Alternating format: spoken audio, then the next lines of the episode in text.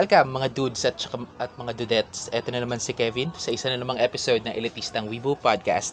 So, eto, balik na naman tayo sa Justice Open Studios. Ang tahimik na spot dito sa Justice kung saan pwede ako mag-record.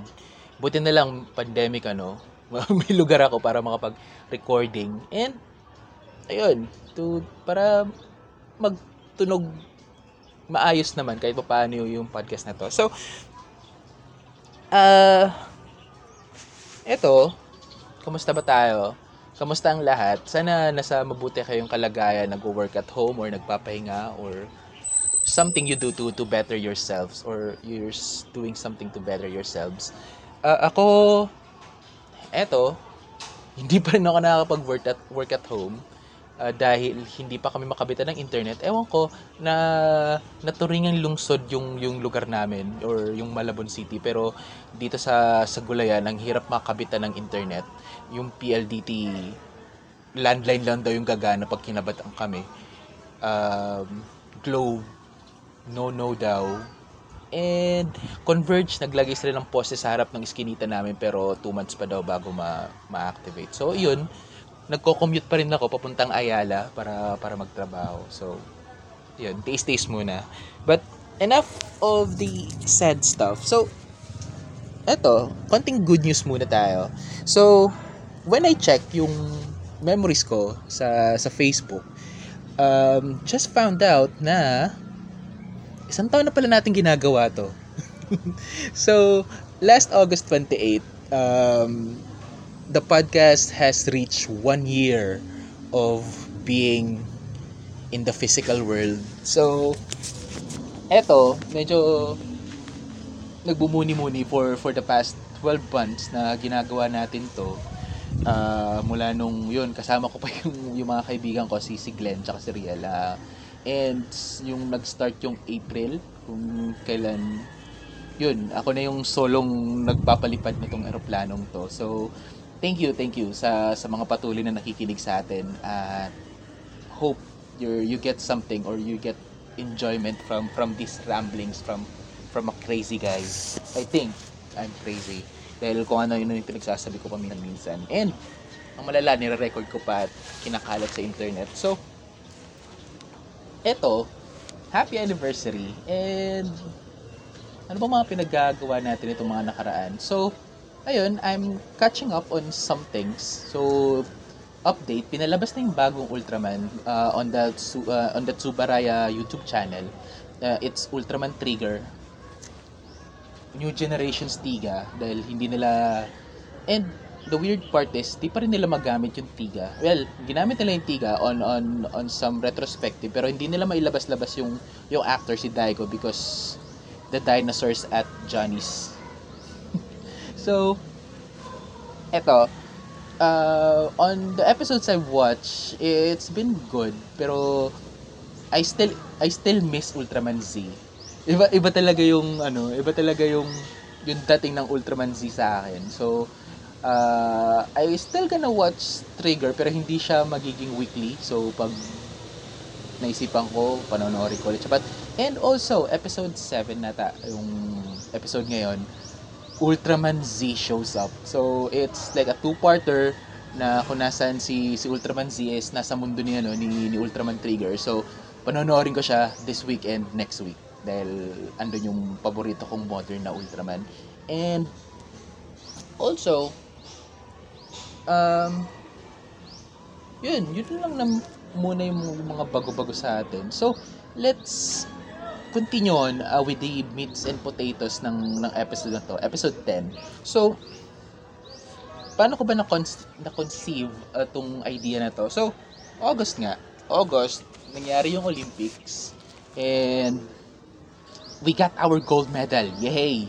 May gold medal na yung Pilipinas since sumali tayo ng 1924 which is also the birth year of uh, of a guy named Juan Ponce Enrile.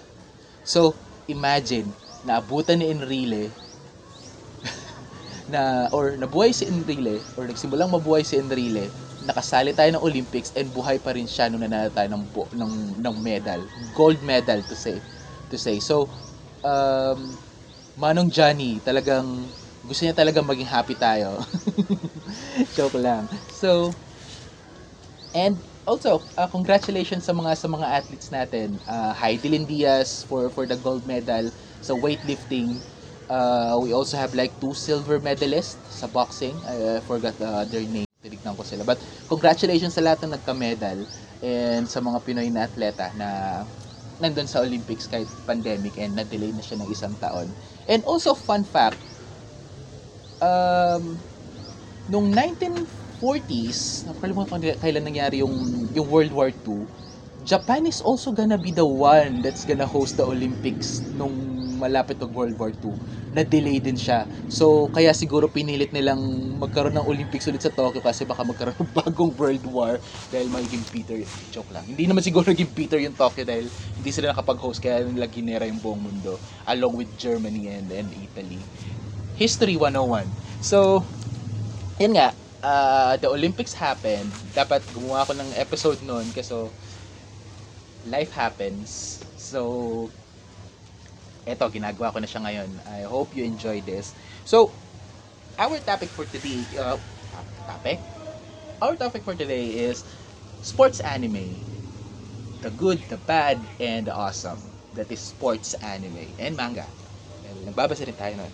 So, sports anime is basically anything na um, nakafocus on sports, athletics, and some aspect of it. So, your your traditional sports like your boxing, football, basketball, baseball, and any ball na merong ano.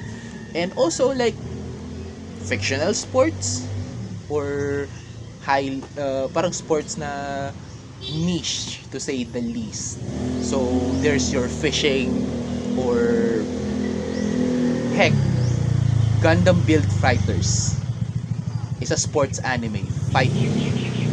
It's tournament style may tournament arc may training arc and yun sport din yung touring nila sa ano Beyblade is a sports anime. Puro laruan nga lang Crush Gear.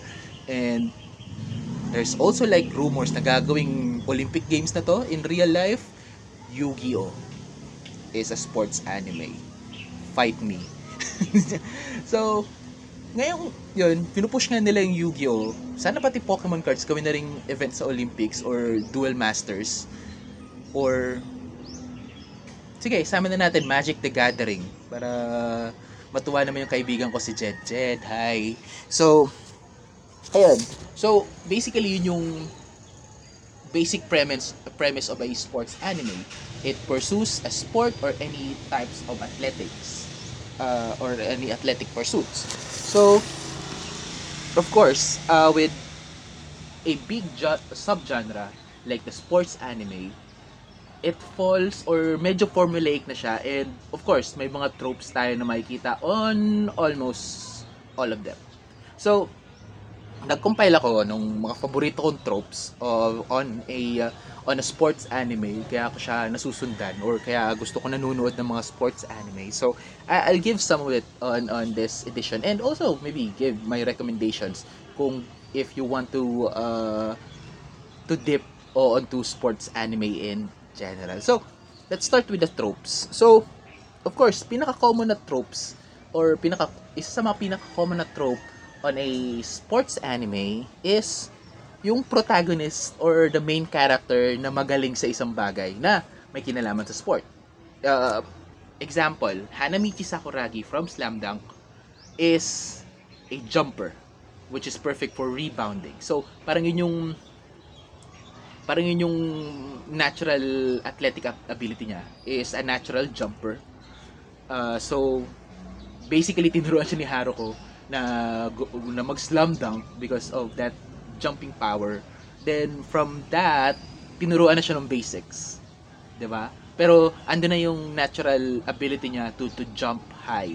So basically uh, on these types of of series, manga or shows, uh, yung bida usually has a natural ability na ipopolish na lang for him to be better on a certain sport. Uh, hindi na tayo lalayo on, on, on a basketball anime or manga. Kuroko no Basket. yung main character natin, Kuruko, hindi si Kagami yung main character, pero si Kagami yung may main may main character vibes. But Kuruko, sa ano yung simula ni Kuruko, he loves the game, pero ang specialty niya is passing. Parang siya yung magaling magaling siya magpasa.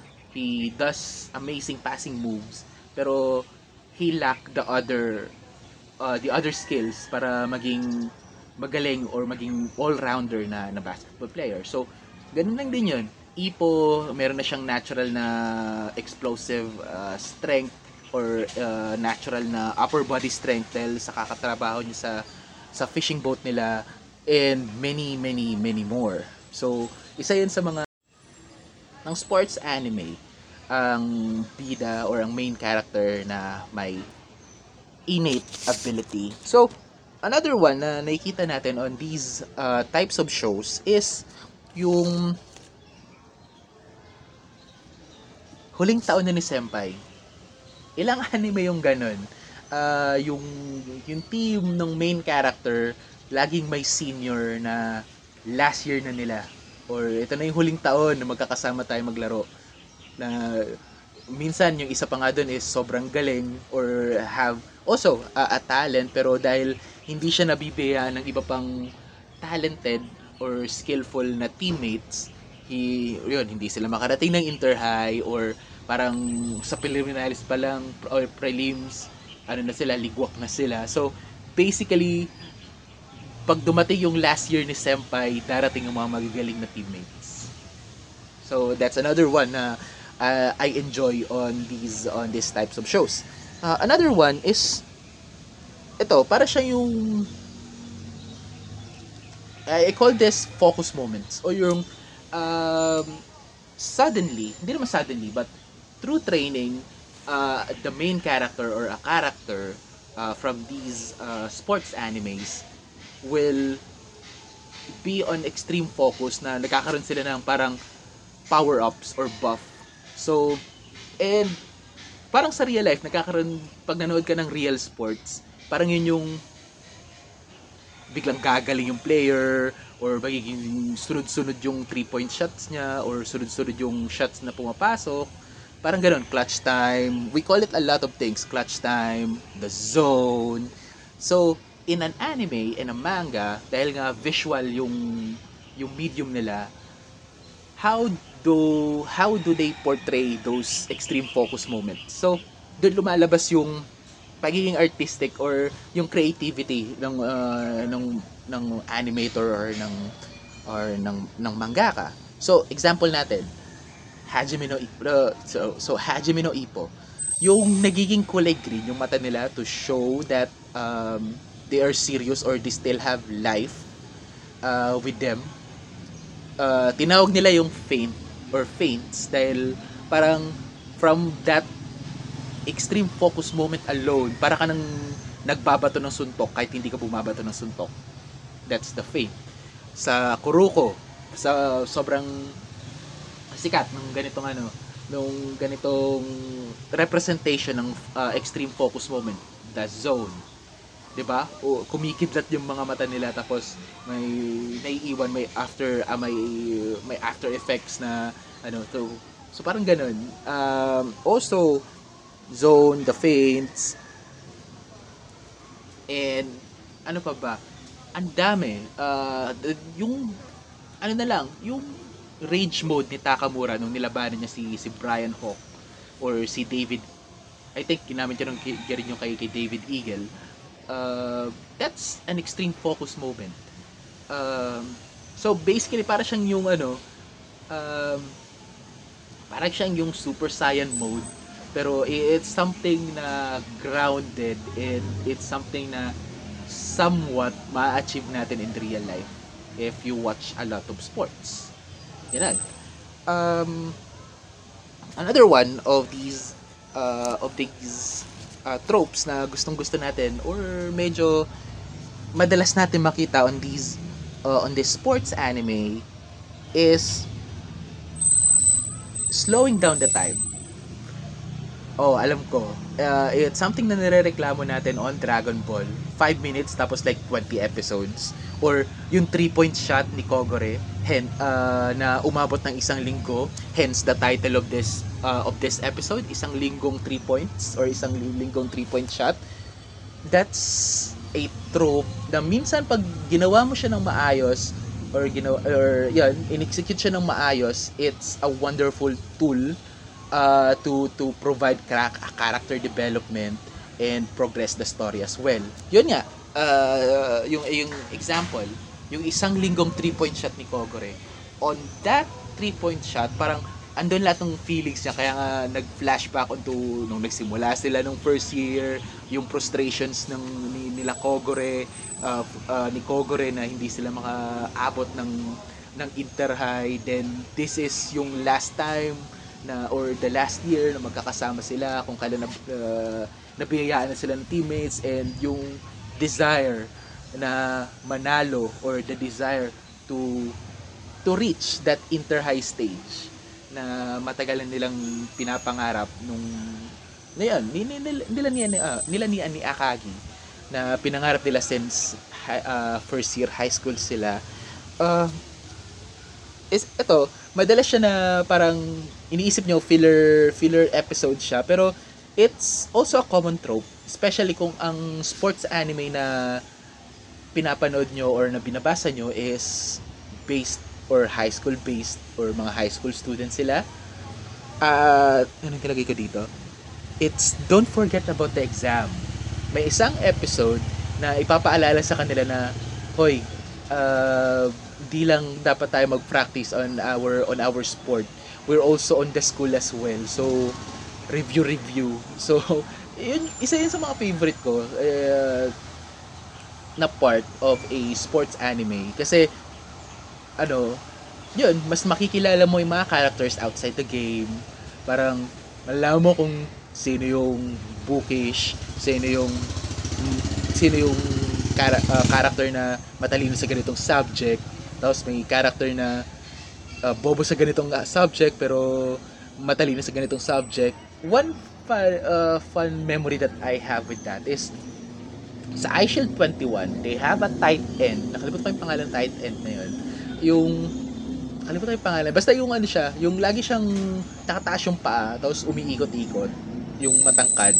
Tapos, sobrang bobo niya sa lahat ng subjects. Tapos, nung ini-incorporate nila yung ano, nung ini-incorporate nila yung, yung football, yung American football onto that sa sa mga lessons or sa mga exams, nasasagot niya naman lahat. Parang, ang weird. Kailangan mong i- i-connect yung sport mo into into the lessons para para matuto ka. Parang ganun. And and it's actually being used. Parang it's being used on some exams as well or para or on some reviews para mag-retain yung uh, yung information onto onto some of the students. Pero parang nakakatuwa lang na kailangan mo mag-incorporate ng totally random na bagay onto your lessons para lang matandaan mo siya. Um ayun. Uh, another trope is yun nga yung reveal ng yung reveal na meron pa silang senpai na magaling tapos parang kalagitnaan pa siya ng series lalabas. So, that's your Hisashi Mitsui, that's your Teppei kung uh, si Teppei ng ng Kuroko no Basket or yung kicker ng Devil Bat ng Devil Bats. Parang late into the series na sila naubas dahil uh, injury or uh, umalis ng team, nawala ng amor or tinamad na. Tapos they fa- uh, they find yun, they find uh, the love for for the sports once again uh, once again. So parang yun nga isa sa mga nagpapag-ground on these uh, types of, of presentation or these types of animes. So maliban sa late reveal ng isa pang senpai na member ng team is also high schoolers or characters na mas matanda pa sa kanila sa edad nila. Slam Dunk is one of them uh, Akagi uh, yung uh, yung big guy nung nung Rionan uh, sa Kuroko may may mukha ng ano doon mukha ng 20 years old. Heck even Hajime no Ippo maniniwala ba kayo na 28 years old si Takamura tsaka si, si AJ dati? From from the body build that they have and sa mga itsura nila mukha na silang 30 siguro ganun nga dahil nga um, you're into the sport or nakafocus ka dun sa sports mo parang nakakalimutan mo na yung skincare or nakakalimutan mo na yung vanity mo. So, nagmumukha kang matanda at times. So, parang nakakatuwa lang kasi may mga ganun na ano. Tapos magugulat yung mga characters. Ah, talaga? Yun yung edad mo? Ba't parang mas matanda ka? Parang, parang nakaka...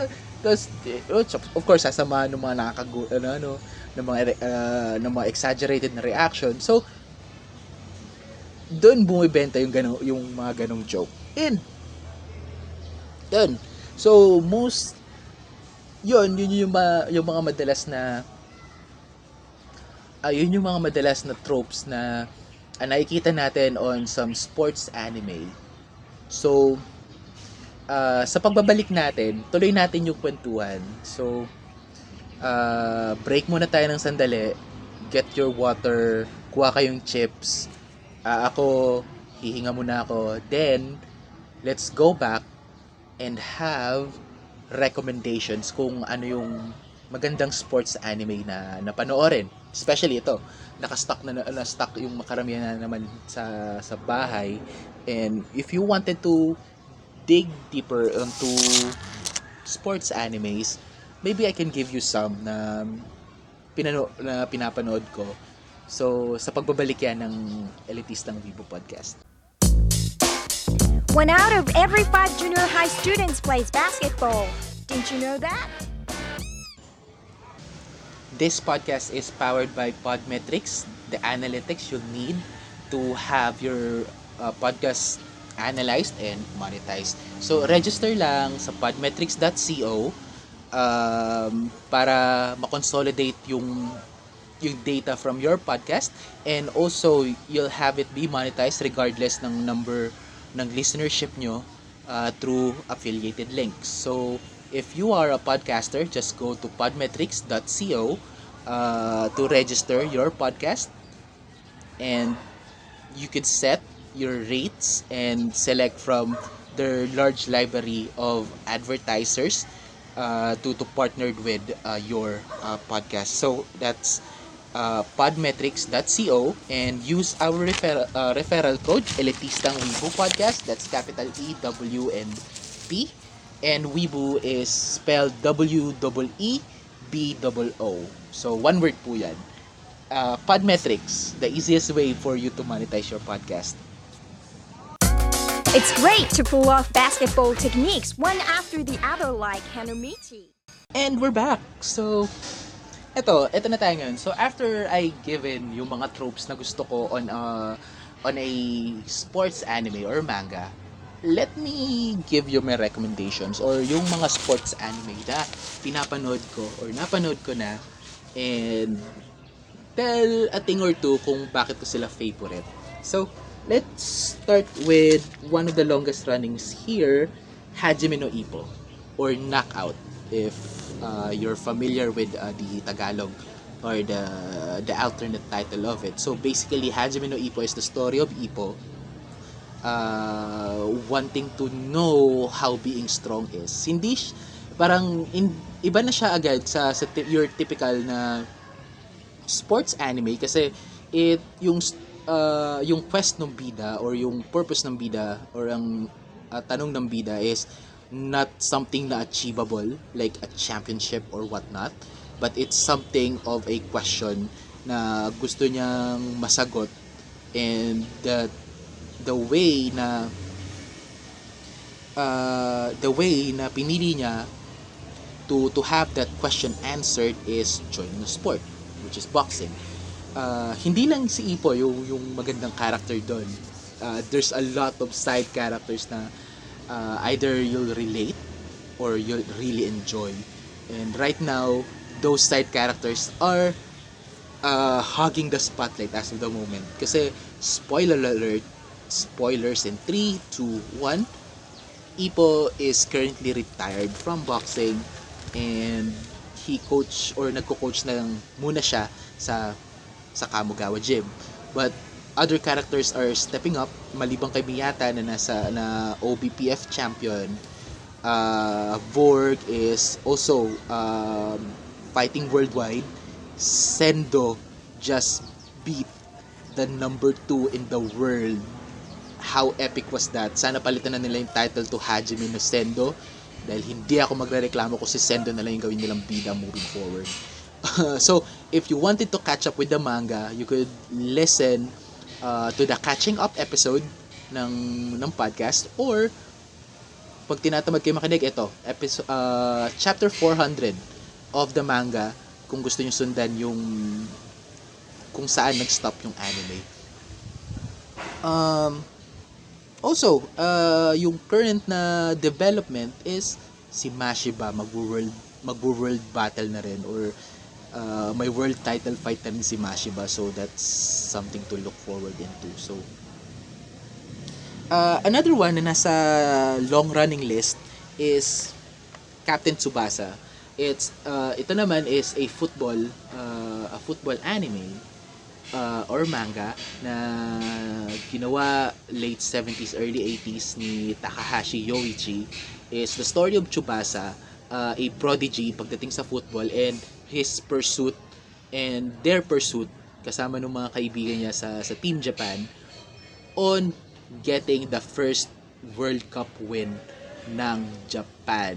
Um, so, basically,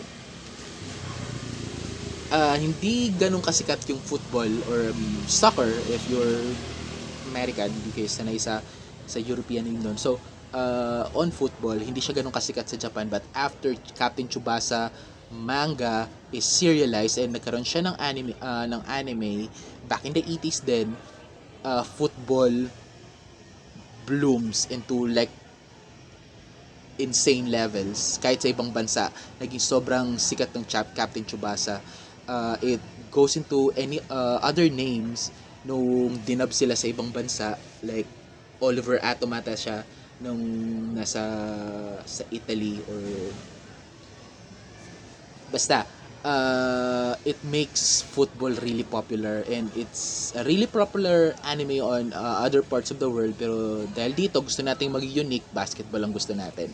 But to think na it's a football manga of a fictional character din um, yun. Ginawa nila to to promote the sport and hanggang ngayon hindi pa tapos yung story ng Tsubasa kasi hindi pa nananalo ng ng World Cup yung Japan.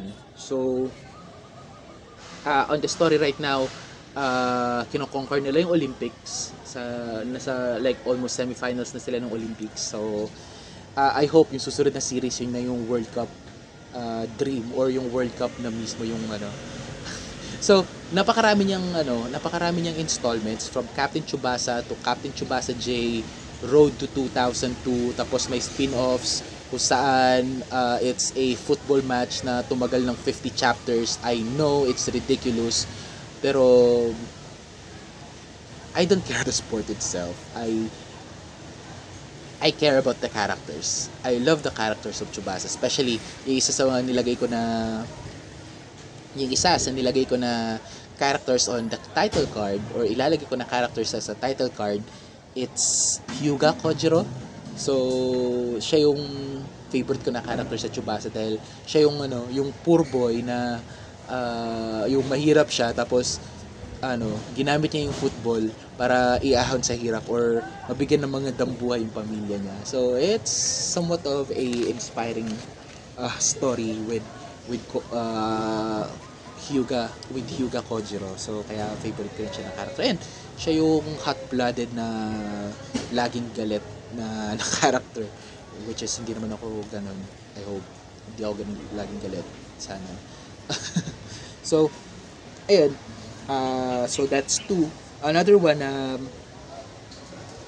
binabasa ko or binasa, pinapanood ko na, na sports anime Slam Dunk. I know uh, from the things that I said or somewhat I said about basketball, Slam Dunk is a really awesome uh, sports anime. It follows the story of Hanamichi Sakuragi na sumali sa basketball team para makakuha ng girlfriend.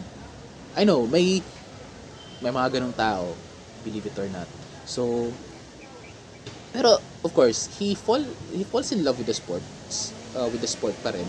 Kahit na yung uh, main purpose niya is to get a girlfriend. so, yun, it's a fun, grounded series. Hindi siya ganun ka hindi siya ganun ka over the top like your other uh, basketball animes like your Kuroko no Baskets or your Ahiro no Sora uh, or ba't ang isa pa buzzer beater? Hindi siya ganun ka, ka over the top. So that's something that a classic na you could watch. So course nabanggit ko na rin Kuroko no Basket is another uh, good manga.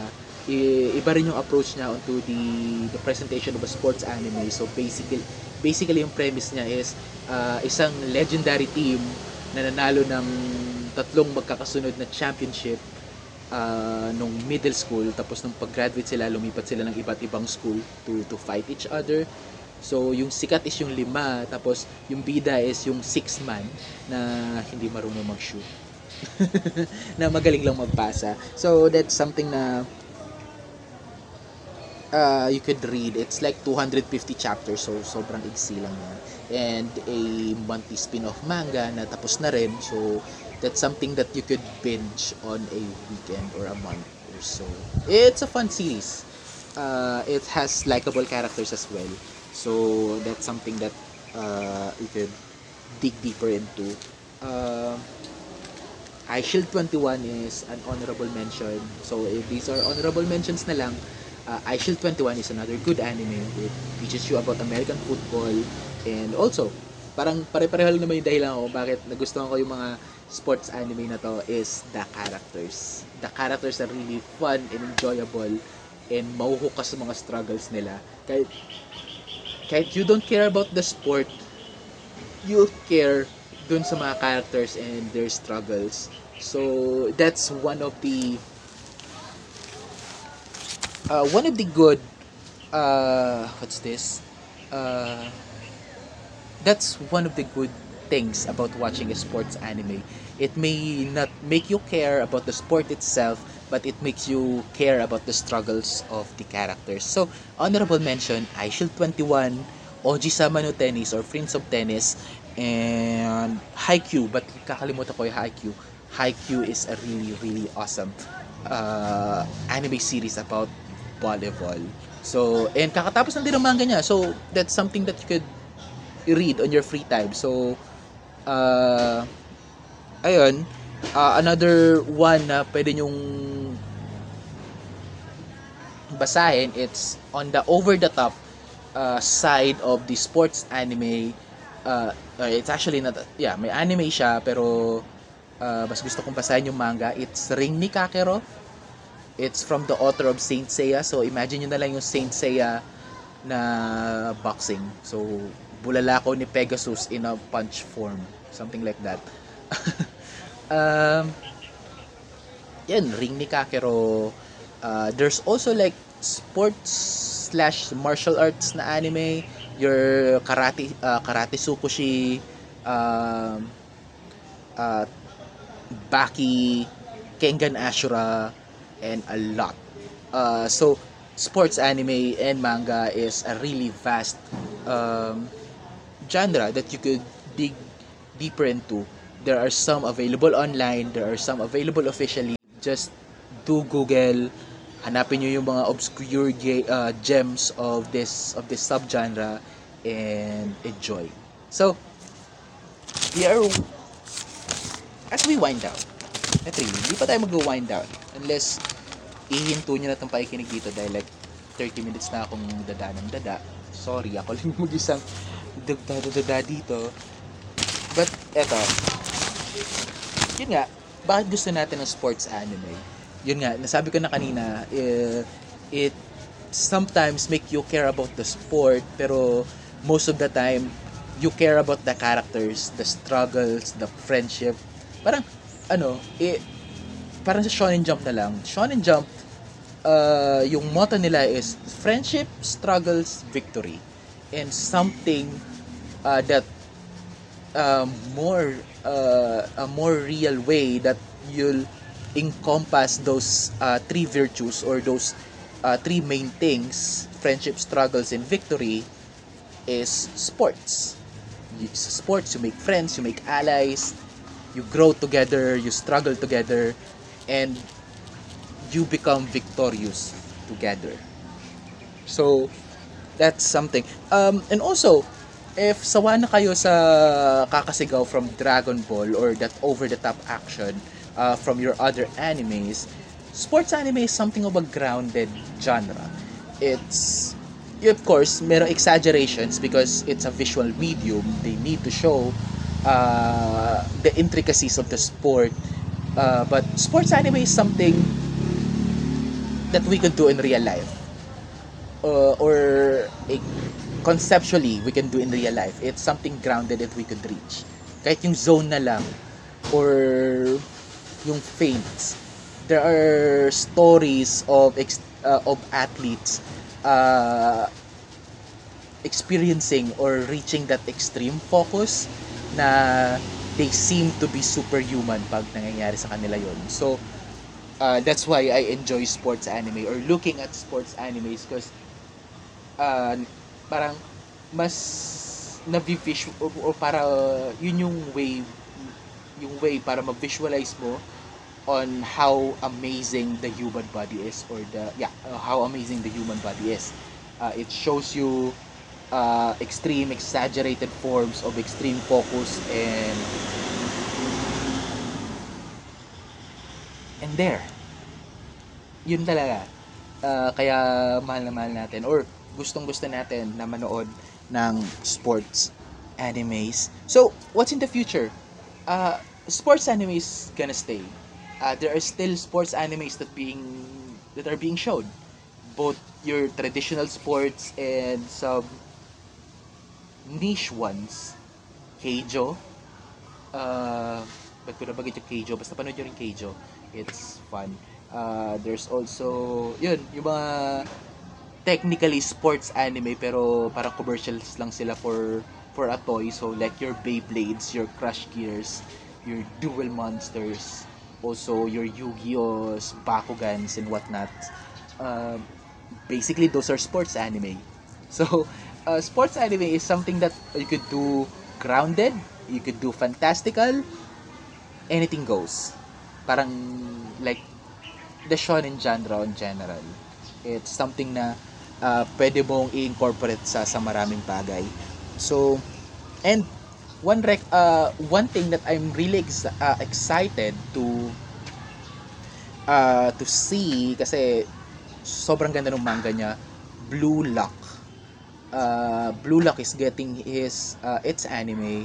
Uh, basically yung story niya is a special program for for strikers. So basically it's football or uh, or soccer Uh, so it's a special program kung saan pipiliin yung pinakamagaling na striker sa Japan and they are gonna be trained to be yun to be to be the best. And what they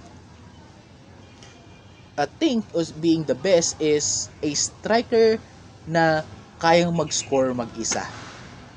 Something like that. So basically yung bidang yung bida uh, is a striker pero on a crucial on a crucial uh, play uh, on a match he's the striker pero pinasa niya pa rin yung bola uh, onto, onto his teammate and that's why natalo sila dun sa match na yun so uh, the struggle of the story is not necessarily uh, uh, being the best on the sport but it's like the um, kahit sa anong sport yung struggle of are you gonna trust yourself or trust your teammates? Alam ko, uh, we have all answers for it, but it's fun to see it uh, being shown or being yeah, being asked on a uh, on a sports anime kasi yes, there are sports na pang isang tao lang, but most of the sports are team based. So it's something na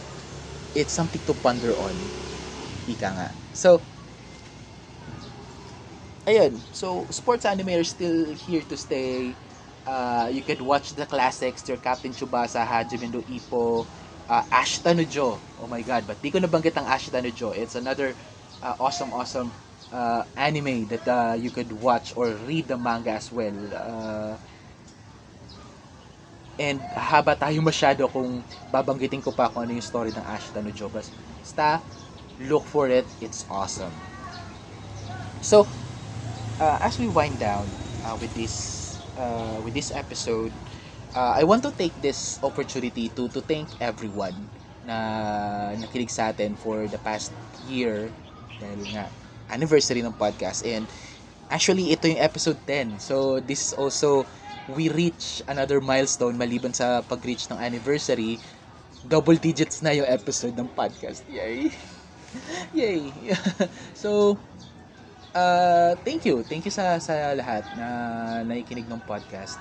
Uh, thank you kay Glenn kay, tsaka kay Riel kasi kung wala sila hindi ko rin naman ma-concept uh, hindi na hindi magkakaroon ng ganito na ma-conceptualize natin yung podcast as a necessity dahil wala na no, nahihirapan kaming gumawa ng content for for Screw Loose and it's something that I suggested to to buff or to buffer our our contents as well. Pero you know, life happens, naging busy uh, sila sa, sa mga buhay-buhay nila and sayang na nasimulan namin. Kaya eto, eto ako, I'm flying solo still uh, for the podcast. Uh, we're still friends, huwag kayong mag-alala. Uh, kaibigan kasi, ma, may kaibigan ko pa rin sila. It's just that uh, ako, uh, I, they need to focus on something else and here I am. Um, So, thank you. Thank you sa sa mga nakikinig. Uh, thank you sa yun. I met some friends uh, as well uh, on this podcast. Uh, may mga nakikipag-usap na sa atin na uh, ibang pod- podcast as well. Uh, I cannot say yet but uh, I really hope uh, for the uh, for the next batch of episodes magkaroon na tayo ng guest kasi nakakapagod magsalita mag-isa. so, ayun.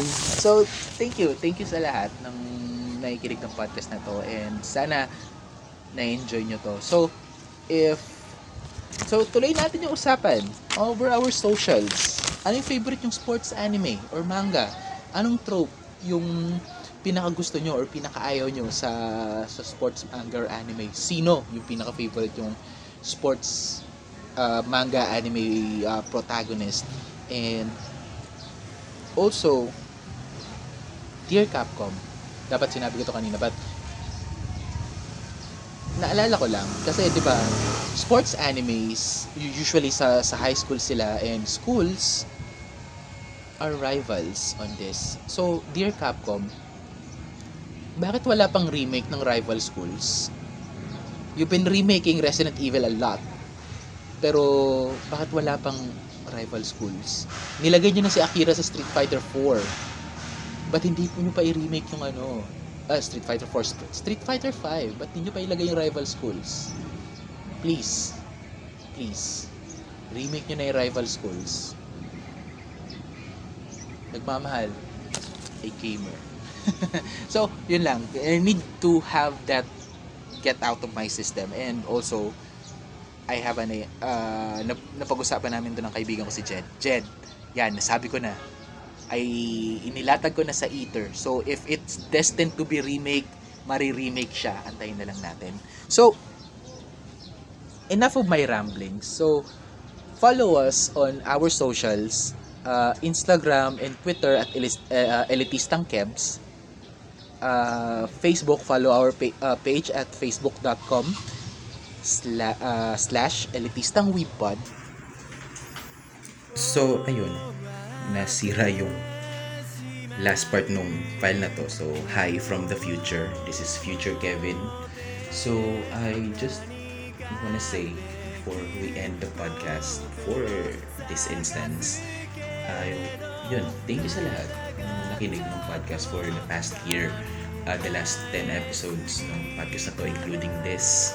So let's hope for more topics more ramblings from this crazy guy from Malabon. So hanggang dito na lang muna tayo mga dudes and mga dudettes and